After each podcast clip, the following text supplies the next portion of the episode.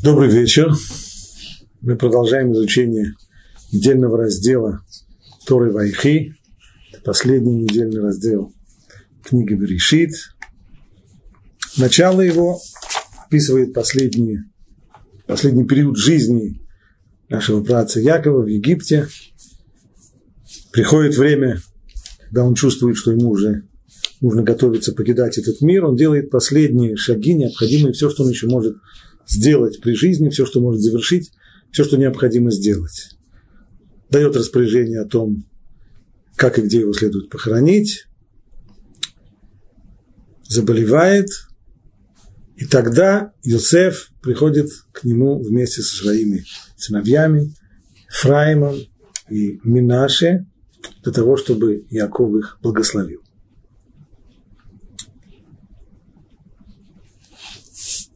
Они получают благословение, и благословил он их в тот день так, тобой будет благословлять Израиль, говоря, пусть Бог сделает тебя, как Ефраима и Минаши. То есть, чтобы в дальнейшем каждый отец, который желал бы своему сыну самого лучшего, и если можно выразить самый-самый наилучший вариант, наиболее успешный, какой можно только представить, это Ефраим и Минаши. Вот такими будьте вы, чтобы вы были примером благостояния, преуспевания для всех, для всех людей. И дальше следует такая фраза. И сказал Израиль Йосеф, вот я умираю, но Бог будет с вами и возвратит вас в землю ваших отцов. То есть я умираю, а что будет с вами? Вообще это ничего хорошего. Если говорят, Бог будет с тобой, это именно в том случае, когда, в общем-то, ждут неприятности. Только что есть здесь обещание, что несмотря на неприятности, Бог вас не оставит. И действительно, то, что последует за смертью Якова, это будет порабощение в Египте. Жизнь в Египте, которая до сих пор была э, вполне, вполне приличной и достойной, она сильно изменится после смерти Якова. Это он знает. Но Бог будет с вами и возвратит вас в землю ваших отцов. То есть, чтобы вы знали, что пребывание здесь оно не навечно, рано или поздно. И как бы ни, какие бы большие неприятности здесь ни были, рано или поздно Бог возвратит вас. Я же дал тебе один удел сверх того, что получат твои братья, который я отобрал у имарейца моим мечом и моим луком. Перевести эту фразу стоит больших трудов, потому что в оригинале она звучит совсем-совсем непросто. Перевод, который я прочитал, это некоторый компромисс между многими-многими возможностями, из которых, все из которых они не удовлетворительны. В чем здесь штука? В чем проблема? Значит, то, что говорит Яков своему сыну Йосефу, что я дал тебе Шхем Эхад Аль Ахеха. Ну, слово Эхад, оно вроде простое один. Аллахеха над тем, или сверх того, больше того, что получают твои братья. А слово шхем что означает? Одно из двух. Как, ну, может быть, трех. Первое, может быть, имеется в виду, это географическое название, город Шхем. Но к географическому названию никак невозможно прилепить в дальнейшем числительное эхад. Э, не говорят один Иерусалим, два Иерусалима, три Иерусалима. Иерусалим, он Иерусалим.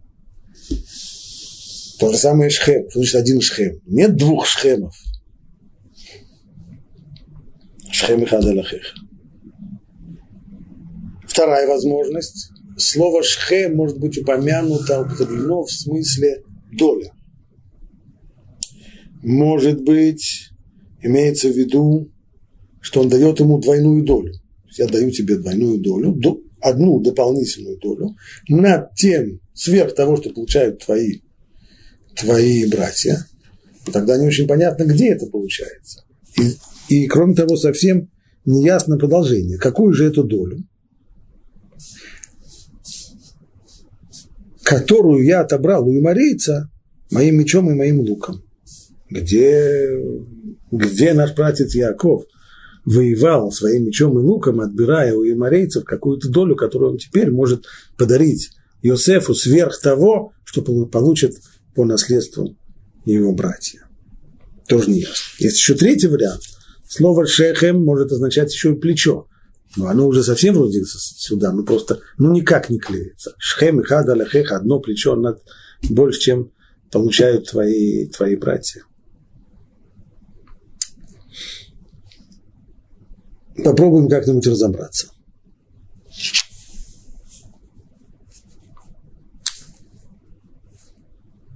Начнем с Раши. Раши говорит, я же дал тебе, ну, во-первых, просто почему именно тебе? То есть, если какое-то преимущество, то почему это преимущество именно Йосефу? Здесь, говорит Раша, не нужно много гадать, поскольку перед этим, в предыдущих стихах, подробно обсуждался вопрос о погребении Якова и о том, что он просил не хоронить его ни в коем случае в Египте, понимая, что такое, такая просьба натолкнется на отчаянное сопротивление властей египетских, да и не только властей, может быть, и, и народных масс тоже. И, и все-таки он возложил это требование, эту просьбу на плечи Иосифа. И теперь, поскольку ты, за то, что ты утруждаешь себя заботой о моем погребении, говорит Раши, я также дал тебе удел, в котором ты будешь погребен. И что же это за удел? Значит ли, что Раши объясняет здесь, переводит здесь слово шхем как удел? Нет. Потому что Раши продолжает, это шхем, то есть сам город, непосредственно город Шхем. Как сказано о кости Иосифа, которые вынесли из Египта, погребли в Шхеме. Поскольку Иосиф по египетским обычаям после своей смерти был забальзамирован, то его мумия находилась в Египте до самого исхода из Египта.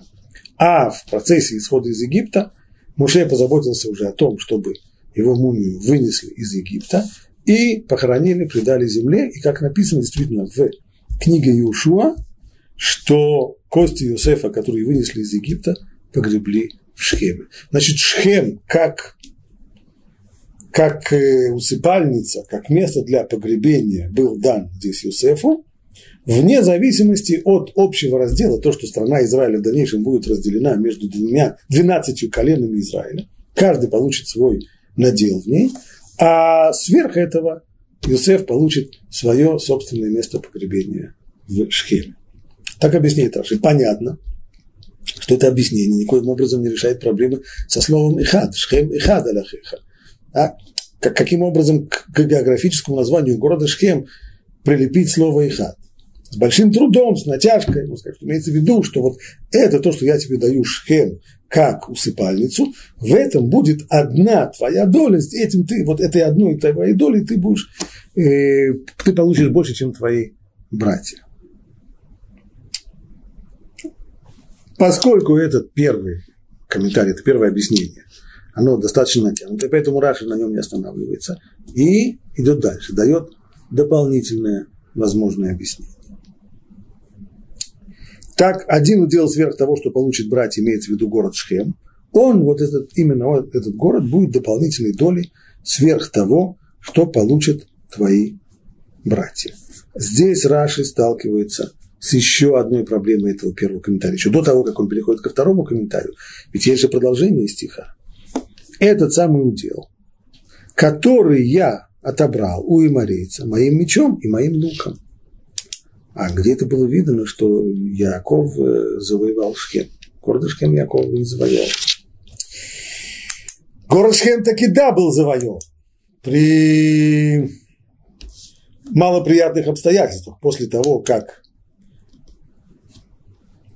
принц этого города Шхем изнасиловал дочь Якова, Дину, и отказался ее выдать и потребовал, чтобы Яков согласился на женитьбу, то сыновья Якова, Шимон и Леви, при помощи хитрости напали на жителей Шхема и устроили там резню. В конечном итоге вырезали всех его жителей. Так что на самом деле это место, Шхем, это, единственное, это то самое место, которое было прежде всего завоевано военной силой, было силой завоевана в Эрцисраиль, в стране Израиля. Но Яков не только что не участвовал в этом, наоборот, он резко-резко критиковал своих сыновей Шимона и Леви за, эту их, за этот их поступок. Так как же он теперь, после того, как он их критиковал, как же он теперь присваивает себе вот эту самую победу, то, что он завоевал этот город своим луком и своим мечом. Даже пальцы не поднял, наоборот. Говорит Раши, когда Шимон и Леви истребили жителей Шкема, это было все хорошо, они хотели, их поступок был понятен, они хотели проучить жителей Шкема, чтобы больше в дальнейшем никто к ним не совался. Поняли они, что так они рассуждали, что если они сейчас проявят слабость и не отреагируют на на то, что а, изнасиловали их сестру, то тем самым они приглашают дополнительные выходки, дополнительное насилие по отношению к себе. Поэтому нужно показать как следует. Это да, показать-то можно. Но проблема-то в том, что после того, как ты покажешь один раз, после того, как ты отреагируешь самым-самым резким образом, то, получив сильно по морде, местное население может собраться силами, чтобы ответить. И так на самом деле. Текст Торы об этом ничего не говорит. Текст Торы говорит только, что когда Яков, поняв, что продолжать жить там, в районе Шхема, небезопасно, и решил сняться с этой стоянки и двинулся дальше, то был страх Божий на всех окружных, окружающих городах, и никто их не преследовал. То есть попытки отомстить за истребление Шхем не было. Это текст письменной Торы. Устная Тора, и Раши здесь приводит, что когда Шимон и Леви истребили жителей Шхема, то все соседние народы собрались, чтобы напасть на них. Так и да, было намерение напасть. И тогда Яков нечего было делать, вооружился против них. И пришлось таки отбиваться. Этим самым получается, что хотя, конечно, те, кто завоевали Шхем, те, кто истребили его жителей и завоевали, были Шимон и Леви, да, но после этого их бы оттуда выбили, и причем еще как бы выбили. Кончилось бы это совсем-совсем плохо, если бы Яков не, не припоясался, не вооружился и не возглавил э, оборону и не отбился от всех врагов. Поэтому он может сказать, что это город, который он завоевал луком и мечом. Вот теперь Раши переходит к другому объяснению. Естественно, правило, если бы первое объяснение совершенно Раши бы удовлетворяло, если бы оно было совершенно не натянутое, то Раши бы и ограничился, не нужно было бы второе. Но поскольку первое объяснение достаточно натянутое, Раши переходит к следующему. Один удел сверх – это право первородства. То есть, говорит Раши, будем понимать теперь слово «шхем» не как название города, а как слово, означающее долю или надел. Это право первородства.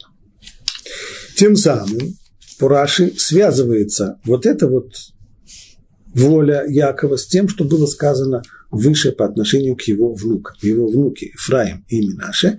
Яков сказал, что отныне они будут для меня как мои дети, как Шимон и как Реувен. То есть, есть в Торе закон, по которому первенец, старший и первый из сыновей получает при разделе наследства двойную долю. То есть, если, скажем, есть пять сыновей, после того, как умирает отец, то все его имущество делится на шесть равных долей, две получает первенец, четыре доли все остальные. Так вот, говорит Раши, что поскольку Яков уже сказал Юсефу, что два его сына, Ефраим и Минаши, которые ему приходятся внуками, они будут для него как сыновья. То есть они получают, они становятся в ряд сынов Якова, в ряд колен Израиля, и отныне они становятся, не, каждый из них не половинка колена Иосифа, а колено Иосифа раздробляется, и отныне вместо одного колена Иосифа есть 12 колен Израиля, и тем самым получается, что первородство было отнято у старшего сына Рувена и передано Йосефу. Так, говорит Раши, здесь нужно понимать вот это вот слово «шхем и хадалахеха», то есть я даю тебе один удел сверх того, что получают твои братья, имеется в виду, это право первородства. То есть его сыновья получат двойную долю, которая полагается первенцу. И слово «шхем» будет здесь означать часть или доля. И в Писании, пусть это будет вам неудивительно, что тем же самым словом называется и город, и доля удел. В Писании, говорит Раши, есть много примеров подобного употребления этого слова, можно привести здесь большой список, так что это вполне легитимное объяснение. Вопрос тот же, который был в первом комментарии И ко второму комментарию тоже задается, а как тогда понять, как тогда понять э, продолжение? Если имеется в виду, я же даю тебе один удел сверх того, что получили твои братья, это тот удел, который я отобрал у меморейцев моим мечом и моим луком. Худо-бедно со Шхемом мы как-то объяснили, что можно сказать, что Яков э, отобрал у иморейца, у иморейца Шхем. Но почему здесь первородство? Первородство нужно было отнимать у, у иморейца, у какого иморейца? И почему здесь лук, и почему здесь, почему здесь меч? Продолжает Раши, которую я отобрал и у эморейца, имеется в виду из рук Исава. Но Исав не эмореец. Исав родной брат Якова. По рождению сын Ицхака, по рождению он еврей. Имеется в виду из рук Исава, который поступил как имореец. То есть имореец здесь это бранное слово. Да.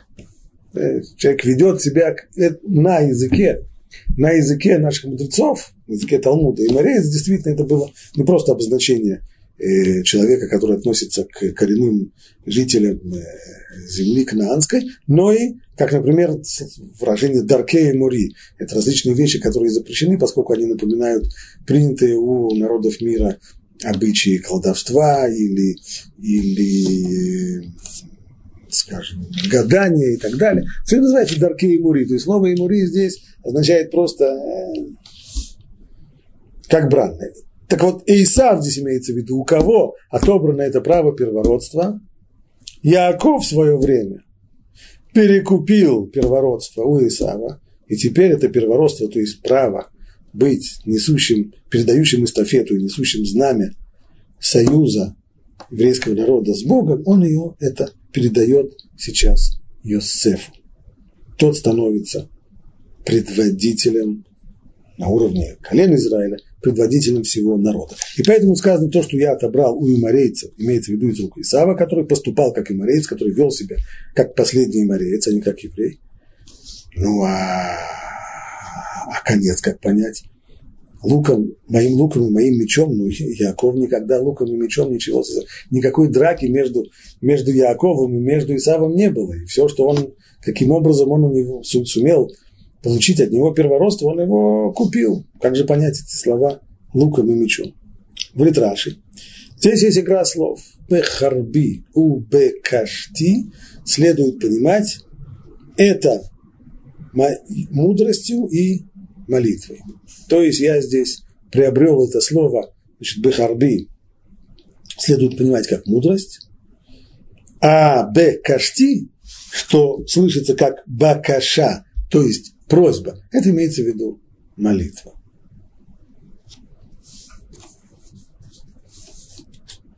Так объясняет Раш.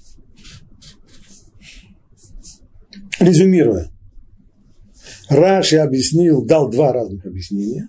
В одном из них, одно из них основано на понимании слова «шхем» как название города Шхем, и смысл того, что Яков дает Юсефу усыпальницу место погребения в Шхеме, как это потом и выполнили его праправнуки, которые похоронили кости Йосефа в Шхеме.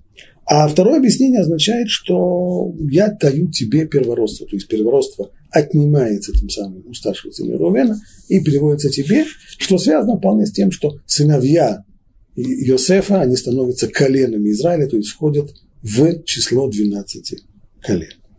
Теперь посмотрим э, Рамбан. Как Рамбан объясняет этот сложный стих? После того, как Яков благословил двух сыновей Иосифа, приравняв их к своим сыновьям, он обратился уже к самому Иосифу.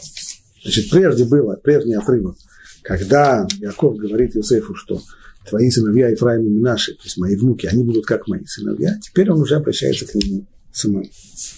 Сказав ему первое, вот я умираю, но Бог будет с вами, что означает в изгнании. Потому что живем здесь, в Египте, это не на курорте, здесь изгнание. Если до сих пор этого не, не ощущали, так это только потому, что многие вещи были еще и скрыты, а вот сейчас э, все раскроется. Но Бог будет с вами, чтобы избавить вас от любой беды. И там, вот в этом самом изгнании. Вы расплодитесь и умножитесь до чрезвычайности. И он возвратит вас в землю ваших отцов, чтобы вы ее унаследовали. И я даю тебе один удел, который в моей власти передать тебе. И это надел первенца. И вот он-то будет сверх того, что получают твои братья. То есть не забирается Рамбан объяснять слово Шхем как название города. Он идет по второму значению слова. Это надел. Тебе передается, Йосефу передается права, ему передаются права первенца. Это означает дополнительный надел. Причем Рамбан понимает надел не только символически то, что они становятся, они называются коленами Израиля, а надел имеется в виду земельный надел. Это есть вполне э, конкретное материальное выражение. Все это, чтобы выразить свою любовь к Йосефу. Яков отдал ему право первенства, и теперь сыновья Йосефа будут равны остальным коленам. И в Синайской пустыне у каждого из них будет свое знамя, как и у остальных колен. То есть они и называются коленами теперь, и это в Синайской пустыне, там речь не шла о разделе земель, а когда уже придут в Израиль, в землю Израиля, то там уже это выразится конкретно в нарезе земли. И он передал ему дополнительный надел в земле после того, как она будет завоевана мечом и луком. Казалось бы, не Яков завоевал. Но ведь будет она завоевана. Пока что Рамбан не объясняет, а что здесь делать с тем, что Яков говорит, которую я завоевал мечом и луком. Но самое главное, что то, что я тебе даю, этот надел, это только после того, не сейчас, реализуется. Это право только после того, как земля будет завоевана мечом и луком, после того, как вы выйдете из Египта, придете в страну Израиля, завоюете, вот тогда ты получишь эту дополнительную долю. И Яков сказал ему, смотри, я сделал тебе все, что я мог для тебя сделать. Ведь в его власти был только один лишь дополнительный удел земли Израиля. Это доля первенца. Так, как любое наследие, как мы сказали, оно разделяется именно таким образом, что первенец получает двойную долю, которую он мог передать тому, кто обрел милость в его глазах. И вот он передал эту дополнительную долю Юсефу. А как связать с этим продолжение? Долю, которую я отобрал у имарийца луком и мечом – Продолжает Рамбан, поскольку сыны Израиля начали завоевание Святой Земли именно с удела населенного имарейцами. На самом деле страну Израиля населяли семь народов. Эморейцы только один из этих семи народов. Там были еще и кнаанейцы, и гергашей, и евуси, и хиви, и призи. А эмурии – это только эмурейцы один из этих народов. Но завоевание началось именно с них. Рамбан приводит доказательства. Пожалуйста. Завоевание, на самом деле, завоевание началось еще не с самой Израиль, а с восточного берега реки Ярден, там, где жили эмурейцы. Эмурейцы жили и на восточном берегу реки Ярден, и на западном. Завоевание началось именно с Заиордания, с восточного берега реки Ярден. Там были э, области царей Сихон и Ог, они были царями эморейцев. Это первое. Правда, это не было, это не было еще не, это еще не сама Израиль, это еще не земля Израиля, это как бы преддверие. А затем уже после перехода через реку Ярден и начала завоеваний в самой Святой Земле, то вот самая первая большая битва, она произошла именно в ходе завоевания страны, она произошла именно между сынами Иосифа под предводительством Иошуа бен Нун и эмурейцами. Иошуа бен Нун – преемник, ученик и преемник Муше, который возглавил весь народ в ходе завоевания Израиль, он был из колена Ефраим, то есть он был потомком Иосифа. И в этой-то битве для евреев было совершено великое чудо, о котором сказано, и воспел Иешуа перед Господом в тот день, в который Бог предал эморейцев сынам Израиля, и сказал Иешуа перед глазами всего народа, солнце стой у Гивона, а луна у долины Ялом. Почему ему нужно было остановить солнце, ни больше, ни меньше? Потому что день клонился к заходу солнца, вот-вот могла наступить темнота, а в темноте недобитые морейцы могли бы скрыться. Это не входило в планы уже, он хотел добить их полностью, чтобы они получили уже такой удар, после которого не встанут. Но время-то, солнце склонится к закату, что ж теперь делать? Вот это то, что Иешуа и сделал, он обратился к Всевышнему с просьбой, чтобы он остановил хотя бы на несколько часов солнце, чтобы солнце не зашло, и чтобы можно было добить эмурейцев в долине Айлон. Ну, естественно, будет вопрос, а как же все воинство небесное, как ведь все же вращается, есть же, есть же определенный период вращения, что будет с этими часами, которые, которые в которые не произошло этого вращения, это уже отдельная история. Где-то понятно, что где-то их должны будут вернуть, потому что не, так все просто не может быть. И что произошло? И остановилось таки солнце, и стояла луна, пока мстил народ своим врагам. Именно эти, вот именно земли имарейцев и стали наделом сынов Юсефа. Вторая связь, почему это именно вот связано с имарейцами? Да потому что если мы посмотрим на карту заселения всех 12 колен, каждый из 12 колен получил свой надел, а вот наделом сыновей Иосифа были бывшие земли эморейцев. Хотите доказательства, Рамбан? Пожалуйста. И пошли сыны Махира, сына Минаше в Гильад. Это э, сын Минаше, Минаше это сын Юсефа, его потомки сделали ряд захватов в Гильаде, то есть в Заордании. Это восточный берег реки Иордан. И завоевали его. И изгнали кого? И морейцев которые были в нем. Там и поселились. И отдал Моше Гильад Махиру, сыну Минаше, и поселился он в нем. Это Минаше. А что со вторым сыном, со вторым коленом, происходящим от Йосефа, Ефраим, коленом Ефраима? Сыны Ефраима тоже получили свой надел в рубежах, завоеванных именно у имарейцев. Как сказано, и хотели имарейцы жить на горе Херес Вайлоне и в Шалбим, но тяжела была рука колена Юсефа, то есть надавили на них, и стали они его данниками. В отличие от имурейцев за Иордания, которые были уничтожены или изгнаны, то иморейцы в районе, в сфере влияния колена Ефраим не были уничтожены, но на них сильно, сильное было давление, и они стали данниками, то есть признали власть э, колена Ефраим и платили им дань. В любом случае мы видим, что то, что сказал пратец Яков, здесь сбывается, реализуется именно так, что Йосеф, его два колена, на которые разбилось колено Йосеф, они завоевывают и получают именно землю иборейца, как здесь Яков и говорит, что я даю тебе один дополнительный надел сверх того, что получают твои братья, и этот, который я отобрал у имарейца. До сих пор Рамбан объяснил только одно, причем здесь имареец. Это замечательно. И он привел здесь и все доказательства, что имеется в виду именно то, что получили э, сыновья Иосифа, это и мореец. Но осталась другая проблема. А причем здесь он, Яков? Он-то не завоевывает Израиль. Он-то уже сейчас собирается умирать за десятки-десятки лет, за сотни лет до исхода из Египта. Продолжает Рамбан дальше. И сказано мечом и луком, поскольку земля Израиля была завоевана при помощи меча и лука. То есть это не было чудесное завоевание, при котором от одного только там, вида или еще что-нибудь все враги бы тут же бы убежали. Так не произошло. Пришлось таки повоевать и мечом, и луком, и об этом написано, не было города, заключившего мир с сынами Израиля. Не только, что они не убежали, но и с другой стороны они оказали достаточно сильное сопротивление не убежали раз и не подчинились два, а выбрали третий вариант – воевать и быть побежденным.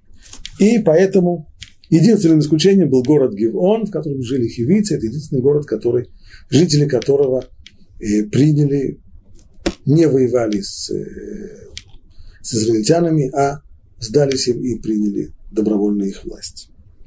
И Яков связывает себя с этим завоеванием земли, как сказано здесь, который я взял своим мечом и луком, поскольку сыны Израиля победили в этой войне, благодаря его заслугам. Конечно, те, кто махали мечами, и те, кто натягивали тетиву лука, это были его потомки, его правнуки, праправнуки, нет сомнения. Но победа им досталась благодаря заслугам Якова. Поэтому он, безусловно, приписывает ее и себе, которую, это земля, которую я взял. Иаков как бы сражался за них. И об этом завоевании сказано, не своим мечом унаследовали землю, и не сила мышц их спасла, но твоя десница. То есть вся та великолепная победа, которая была одержана над семью народами кнанейскими, чтобы евреи в дальнейшем не зазнавались и не думали, что это их выдающиеся полководцы, их э, беззаветная смелость и, и сила их оружия или еще что-нибудь, весь этот набор э, обычных слов, которые при этом упоминаются, а поэтому пророк напоминает, что вы так не думали, поняли, что это не сила ваших мыслей, не сила вашего оружия, а это только, только Всевышний обеспечил здесь победу вам, ну, а каким образом он ее обеспечил? И почему он ее обеспечил? Это заслуга Якова. Ибо ты к ним благоволил. А это благоволение. То есть было здесь благоволение. Было из э, воли изъявления. Изъявление блага. Почему? А это заслуга и працев. Не останавливается Рамбан на этом комментарии, хотя вроде бы все объяснено. Вместе с тем понятно, что все-таки Хорошо, было здесь, конечно, было здесь его заслуги, все это замечательно. Ну, во-первых, заслуги это не только его, если уж так, то заслуги они всех трех працев, и Авраам, Ицхак и Яков. Именно в заслугу всех троих працев Всевышний дал их потомкам святую землю. Поэтому почему Яков именно приписывает это к себе, это раз. Во-вторых, все-таки то, что идет вслед за этим моим луком и моей, хорошо, я отвоевал замечательно, я отвоевал, надо было бы сказать, я отвоевал своими заслугами, а не я отвоевал своим луком и своей и своим мечом. Поэтому Рамбан здесь, как и почти во всех главах книги Берешит, начиная с Лехлиха, он обращается к своему принципу комментирования этих глав Маасея вот Симан Лебани. То есть деяние працев – это знак предков. Что это значит? Хотя я, мы уже повторяли это много раз, но повторим еще очень коротко. Это значит вот что – что когда Всевышний планирует историю, значит, планируются определенные события. Как и любой план, на какой-то стадии он э, может претерпеть различные изменения. А может быть, даже в общем, может быть и отменен. Но приходит какая-то стадия, в которой план утверждается, и с этого момента все, что остается, это только реализовать его так, как он был утвержден. Так это происходит, мы знаем и в нашей жизни. Скажем, если кто-нибудь планирует построить здание – то может его планировать и, и со самым, самым разным образом, и конструировать так, и планировать так. Но с какого-то момента, как э, районная или какая-нибудь другая комиссия утверждает этот план, то теперь уже этот план не подлежит изменению. И если ему утвердили подрядчику 8 э, этажей, а он построит 10, его таки серьезно оштрафуют за это. Потому то, что тебе, то, что тебе сейчас утвердили 8 и не 10, и не больше, и не меньше. Также подобного рода процесс проходит и в истории тоже. То есть есть план, планы вынашиваются, планы корректируются, планы изменяются, может быть, но с того момента, как кто-то из наших працев совершает в миниатюре действие, которое может выглядеть как такой миниатюрная реализация этого плана, подобно тому, как э, архитектор делает сначала чертеж, а потом делает макет здания, которое он собирается строить, так же и здесь.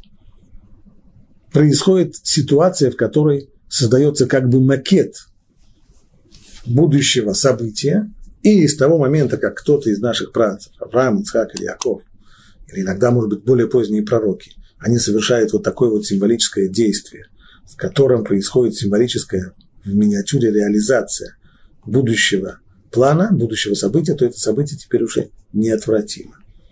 И поэтому, пишет Рамбан, мне кажется еще, что Яков совершил знамение, подобное тому, что совершали другие пророки. То есть некоторые пророки, иногда подобные вещи происходили несознательно, то есть происходило какое-то событие с одним из наших працев, и это событие, оно уже таким образом вбивало гвоздь, оно уже реализовывало дальнейшие, э, утверждало дальнейший план событий, которые произойдут еще через сотни лет.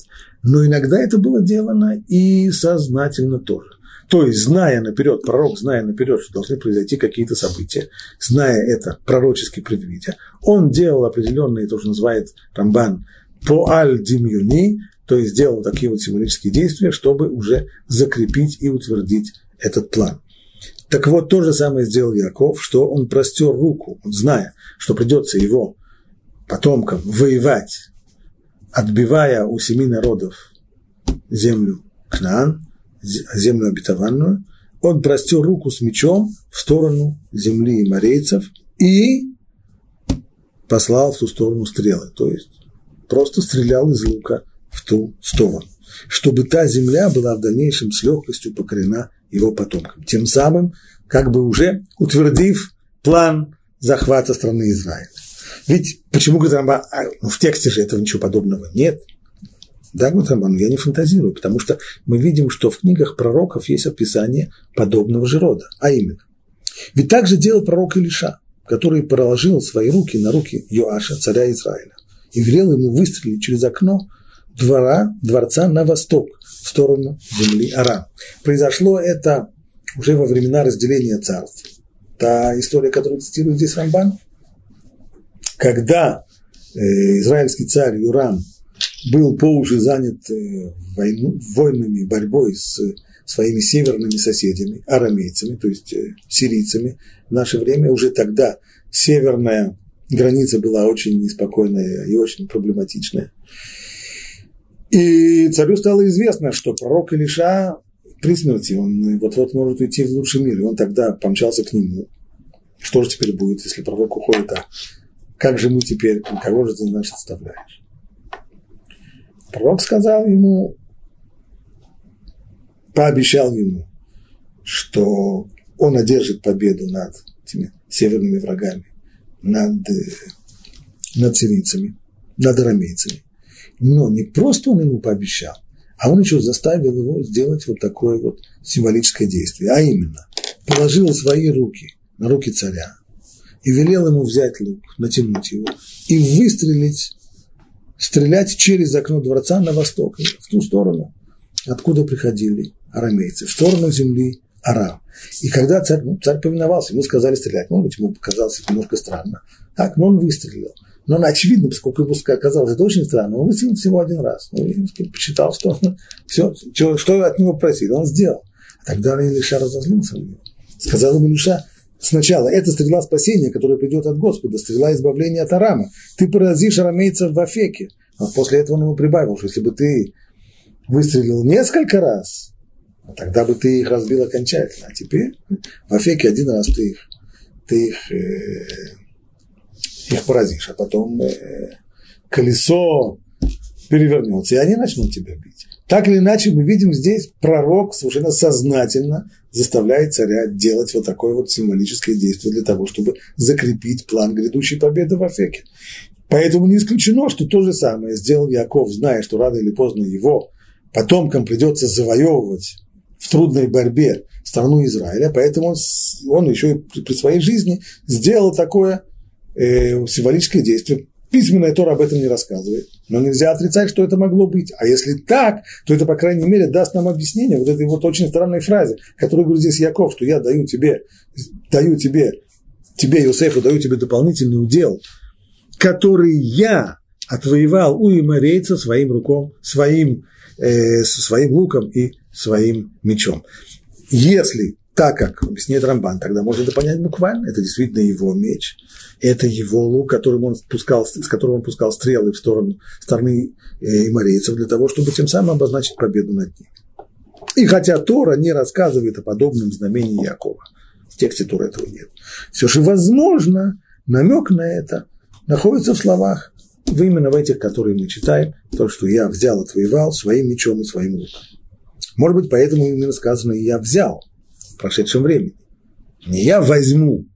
Так если это мы будем понимать по первому комментарию Рамбана, то имеется в виду, что как, как, какой был первый комментарий Рамбана, что хотя страна будет завоевана в дальнейшем потомками, правнуками Якова, это верно, но ведь это будет достигнуто, победа будет достигнута благодаря его заслугам. Но тогда это нужно было бы сказать в будущем времени. То есть я даю тебе дополнительный удел, который я отвоюю, возьму, завоюю в будущем времени.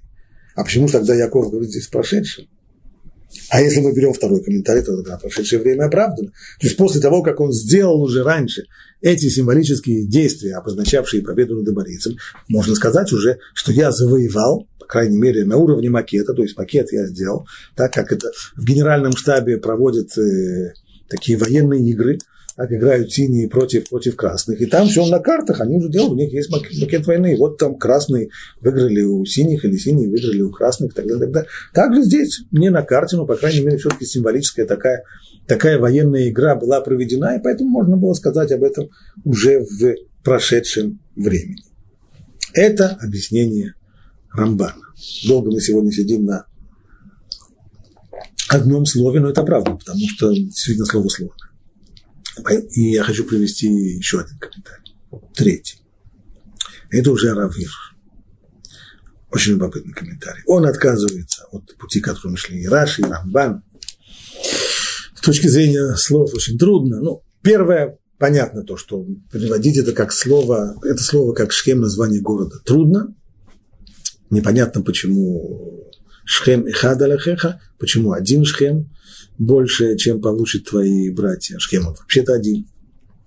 Переводить это как Рамбан и Раши во втором комментарии, что это одна дополнительная доля, тоже нет. Он утверждает, что вообще слово «ихад» оно никогда не упоминается как простое числительное, просто вот один имеется в виду один из некоторых, один из нескольких. Тогда нельзя сказать, что из нескольких таких разных долей, лишних, которые у меня тебя есть, одну из этих лишних долей я даю тебе. Этого нет. Есть всего лишь один лишний удел, который дается э, первородному, и слово «ихат» таким образом здесь не оправдано. А как же тогда понять? Отвечает Равир, а есть же третье значение слова «ихат». Слово «шехет», простите. Э, плечо. Что это значит? Я даю тебе дополнительное плечо, одно из нескольких. Как это понять? Пишет Равирш так. Первая половина этого стиха, скорее всего, шхем означает плечо, на которое взвалена ноша или что взваливают на плечо? На плечо не обязательно взваливать э, мешок с картошкой. На плечо, это идиом очень часто используем, на плечо взваливается ответственность. На плечи человека возлагается ответственность, на плечи человека возлагается должность. Так вот, скорее шхем означает плечо, на которое взвалена ноша или возложена ответственная должность. И так действительно, у пророка Ишаяу, когда, говорит, когда пророк Ишаяу говорит о Машиехе, приход которого он предвидит, он говорит, что на его плечах правление будет на его плечах. То есть на плечи царя Машеха будет возложено бремя правления. Или я снял бремя с его плеч, бремя ответственности, бремя власти. Поэтому буквальное значение данного отрывка будет таково. Я дал тебе плечо, чтобы возвысить над твоими братьями. То есть именно Шхем я дал тебе одно плечо. И одно, именно один из нескольких. Вас несколько. Вас здесь много братьев. У каждого есть плечи. Тебе я даю плечо, то есть я возвышаю тебя тем, что я взваливаю на тебя ответственность, взваливаю на тебя должность и обязанность быть вождем всего народа. Я возложил на твои плечи честь, с одной стороны, и бремя быть моим преемником в качестве главы семьи быть первым над своими братьями и руководить им. То есть речь идет здесь не о первородстве, которое выражается в удвоенной доле или еще как а речь здесь идет о конкретном руководстве. Сейчас, когда Яков умирает, кто-то должен занять его место. И это не будет старший сын Рувен, и это не будут другие, а это будешь ты, Юсеф. На тебя, на твои плечи, поэтому я даю тебе плечо, и на это плечо я взваливаю все бремя ответственности за судьбу народа, и на плечи твои я взваливаю должность вождя.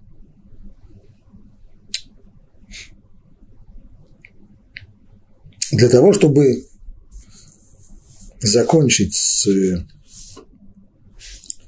с этим стихом, пожалуй, имеет смысл еще упомянуть то, что арамейский перевод Ункилуса, последние слова, вот эти вот Бекашти у Бехарби, то, что говорит Яков, что я завоевал ту долю, которую я взял у имарейца, отвоевал ее своим мечом и своим луком. Ункилус переводит «Бецлути уваути» – И то, и другое, два слова, два синонима означают молитву. Молитву. Эта мысль уже прозвучала у Раши. Ведь Раши нужно всегда помнить. Он комментирует не только текст Хумаша, но и комментирует он перевод Ункилуса, перевод иеромейский, и объясняет, объясняет его, почему Ункилус такой-то стих переводит таким-то и таким-то образом. Кстати, не всегда соглашается, он может с ним и спорить, но обычно есть объяснение, почему Ункилус переводит это так-то или так-то.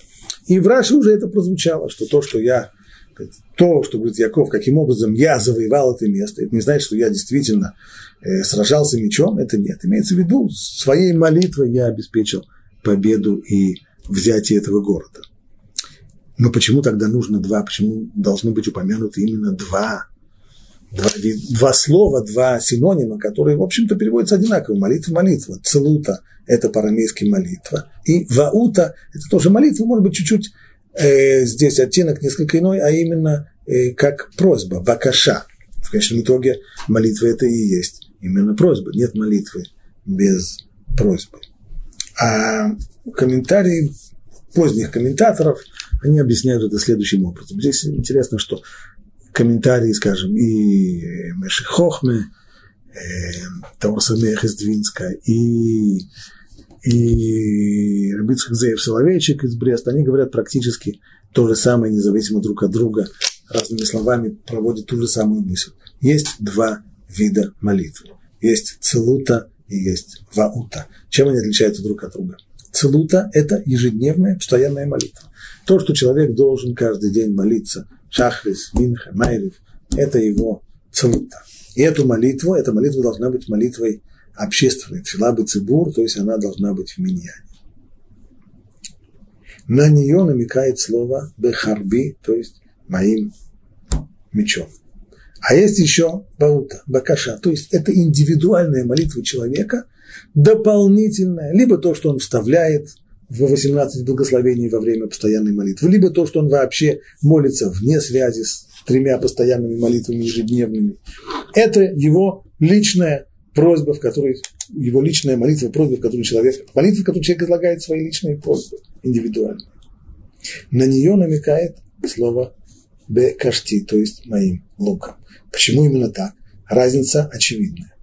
Что касается, чем отличается как два, два вида оружия, чем отличается меч от лука со стрелами? Меч наточенный – это сама по себе опасная вещь. То есть человек, который дотронется неаккуратно, неосторожно до меча, даже если никто этим мечом не размахивает и никто не применяет силу, можно уже порезаться. И порезаться можно достаточно серьезно. Что касается лука со стрелами, то там нет. Сам по себе, лук и, лук и стрел сами по себе вещь не опасная. Но если человек натягивает со всей силы тетиву, то тогда лук со стрелами превращается в смертельное оружие. И чем больше сила человека, который натягивает, то есть вкладывается дополнительная сила, чем больше сила натягивающего тетиву, тем более смертоносным и вредоносным становится лук со стрелой. Именно так обстоит дело с двумя молитвами. То есть, что касается молитвы ежедневной, постоянной, цлута, то даже если эта молитва произносится человеком механически, и он думает во время молитвы не о том, что надо думать, и голова у него не на месте, как, в общем-то, происходит с большинством людей во время такой ежедневной, рутинной, постоянной молитвы. Вместе с тем такая молитва срабатывает. Независимо от того, кто человек, который молится праведный он человек, неправедный, умный, неумный, Талмитхохам или нет, о чем он думает. В, тот момент, когда эта молитва в Цибуре, молитва Миньяне, то она действует, несмотря на все превходящие очень плохие э, данные. Подобно, это именно подобно тому самому мечу, который сам по себе опасная штука. Так и молитва сама по себе, без всякой дополнительной силы, ежедневная постоянная молитва – Шахрис, Минха, Майрев – это вещь, которая работает сама по себе. Что касается дополнительной молитвы, если человек хочет достигнуть чего-то при помощи дополнительной индивидуальной молитвы, то вот здесь вот, если у него нет настроя, если кавана у него отсутствует, то эта молитва ему поможет, как мертвому припарке. Более того, сказано еще, человеку, у которого есть больной, если есть больной, э, в семье, то следует отправиться к мудрецу, чтобы попросить его молиться. А почему тогда самому не помолиться? Потому что такая дополнительная молитва, она слышится от тех людей, которые близки к Богу, и поэтому нужно ходить к мудрецу. Не у всякого ее примут. Это как раз как лук со стрелами, то есть она зависит сама, сама по себе стрела, вещь не опасная, пока ей не будет придана дополнительная сила. Эту дополнительную силу придает настрой, кавана, а также личность человека, который просит и молится. Именно поэтому разделяет Ункилу здесь между двумя видами молитвы целута о ваута. Едем мы дальше, начинаем 49 главу, первый стих. «И призвал Яков своих сыновей и сказал, соберитесь, и я поведаю вам, что случится с вами в конце дней. Казалось бы, мы сейчас должны услышать повествование о том, как будет конец дней. Словом, конец дней, по крайней мере, у пророков обычно означается финальная драма человеческой истории, приход Машеха, мессианская эра и так далее. Об этом не собирается говорить Яков. Читаем дальше. «Соберитесь и слушайте сыновья Якова, слушайте своего отца Израиля. Ну, Реувен мой первенец, моя сила и начаток моей мощи, верх достоинства и верх могущества. Порывистый, как вода, ты не будешь преимуществовать. Взойдя на ложе твоего отца, ты осквернил того, кто осеняет мои ложи. Все это очень здорово. А где, где описание того, как будет в конце, что будет в конце дней? Может быть, дальше. Шимон и Леви, братья, орудие хищничества, свойственное им. Мало того, что ничего не понятно. Ладно. Ну а где, где про Машех? А где про конец дней? В советы, когда не войдет моя душа, Иуда, тебя восхвалят твои братья. Начинается благословение, иногда критика по отношению к каждому из сыновей, сыновей Якова. Но уж точно ничего такого про, про конец дней здесь и нету. Некоторые комментаторы говорят, что Яков вообще не собирался здесь говорить про конец дней. Совсем не то. То, что он им говорит, это самое главное. Вот что призвал Яков своих сыновей и сказал, соберитесь. Прежде всего, соберитесь все вместе. Соберитесь и слушайте сыновья Якова. Мы всегда будем меньшинством. Всегда. На протяжении всей истории. И поэтому единственная наша возможность выстоять, единственная наша возможность выжить в окружении, мягко говоря, не очень дружелюбных народов, людей, это только в единстве. Только когда мы все соберемся вместе. Это первое. Второе. Если мы собираемся вместе и будем слушать, то есть если слушать, значит воспринимать, слушайте сыновья Якова. Что слушайте? Слушайте своего отца Израиля. То есть, чтобы при... первый факт, это было единство, чтобы мы не рассорились, не, не грызлись друг с другом. А второе, чтобы свои духовные потребности мы удовлетворяли бы из наследия Якова. Слушайте своего отца Израиля. И что же теперь после этого? Сейчас решается самый главный и важный вопрос. Яков уходит. Если все должны быть вместе, это легко сказать, очень красивый лозунг. Да? Знаете, нас мало, и для того, чтобы выжить, чтобы выстоять, мы все должны быть объединены. Очень здорово. Очень хороший лозунг, но когда люди сам, самые разные должны объединяться, у них это обычно не получается. Не выходит. А уж тем более здесь. 12 сыновей и очень-очень разные. И между ними уже был конфликт, из-за которого они-то и оказались в Египте. Как они оказались в Египте, если не из-за конфликта, который был? Как же они объединятся? Выход только один. Если будет достойный вождь, который сумеет их всех объединить, тогда народ в дальнейшем на протяжении истории может так остаться, быть объединенным. И тогда у него есть шансы в действительности на выживание. Стало быть, Яков сейчас, перед смертью, он и должен решить самый главный вопрос. Прием. Кто? Вроде как он уже решил этот вопрос. По крайней мере, так объяснил Равирш, что он назначает своим преемником Иосифа. Да, это сейчас Йосефа как человека, как личность. Сейчас, вот на следующий год. А на самом деле нужно решить вопрос другой, а именно руководство народом на протяжении истории, на протяжении веков. Это совсем другой разговор. И здесь вовсе не факт, что таким вот руководителем оказывается Иосиф. Может быть, да, Но это вопрос, который в любом случае должен быть обсужден, объяснен, и поэтому он собирает всех, всех э, сыновей. Так э, пишет ряд комментаторов. Раши, Раши не хочет так объяснять. Потому что в конечном итоге сказано, я поведаю вам, поведаю вам, что сказано, что случится с вами в конце дней. Пишет Раши, он таки да желал раскрыть конец, то есть срок конечного избавления, Геула. Почему же тогда, вместо того, чтобы раскрыть и рассказать, что же будет и каким образом будет происходить избавление, почему же он вдруг начинает обсуждать качество своих сыновей, давать им благословение – а только шхина уклонилась, устранилась от него. И тогда он стал говорить другое. То есть нашему працу Якову не дали возможности для того, чтобы заглянуть в будущее, для того, чтобы раскрыть это будущее. Необходимо было, необходимо было это раскрытие, необходимо была связь со Всевышним, чтобы встать над временем, связь с бесконечным, с безграничным. Но вот это-то и не получилось. Шхина отстранилась у него, и возможности заглянуть в будущее больше не было. И поэтому Яков перешел, называется, к другой теме. Тогда это уже завещание, тогда он приходит вот к благословениям и к выбору преемника, к выбору вождя. И Рамбан тоже утверждает, что слова в конце дней так надо и понимать. То есть в конце дней имеется в виду эта эпоха Машеха. Именно на эти времена Яков намекает в своей строке как сказано в дальнейшем, мы видим, что есть намеки в благословениях э, Якова, которые говорят о конце дней. Спрашивается в задаче, а почему бы ему не рассказать о том, что к ним относится куда более конкретно, а именно избавление из Египта. Зачем рассказывать об избавлении, которое придет через тысячи лет с приходом Машеха? Пусть рассказывает то, что их ждет в ближайшие сотни лет, а именно исход из Египта. Это, говорит Рабейну Бихай, уже прозвучало, это уже было озвучено. Где? То, что в самом начале он сказал Яков, что, что Яков сказал Юсефу, и сказал Израиль Юсефу, вот я умираю, но Бог будет с вами.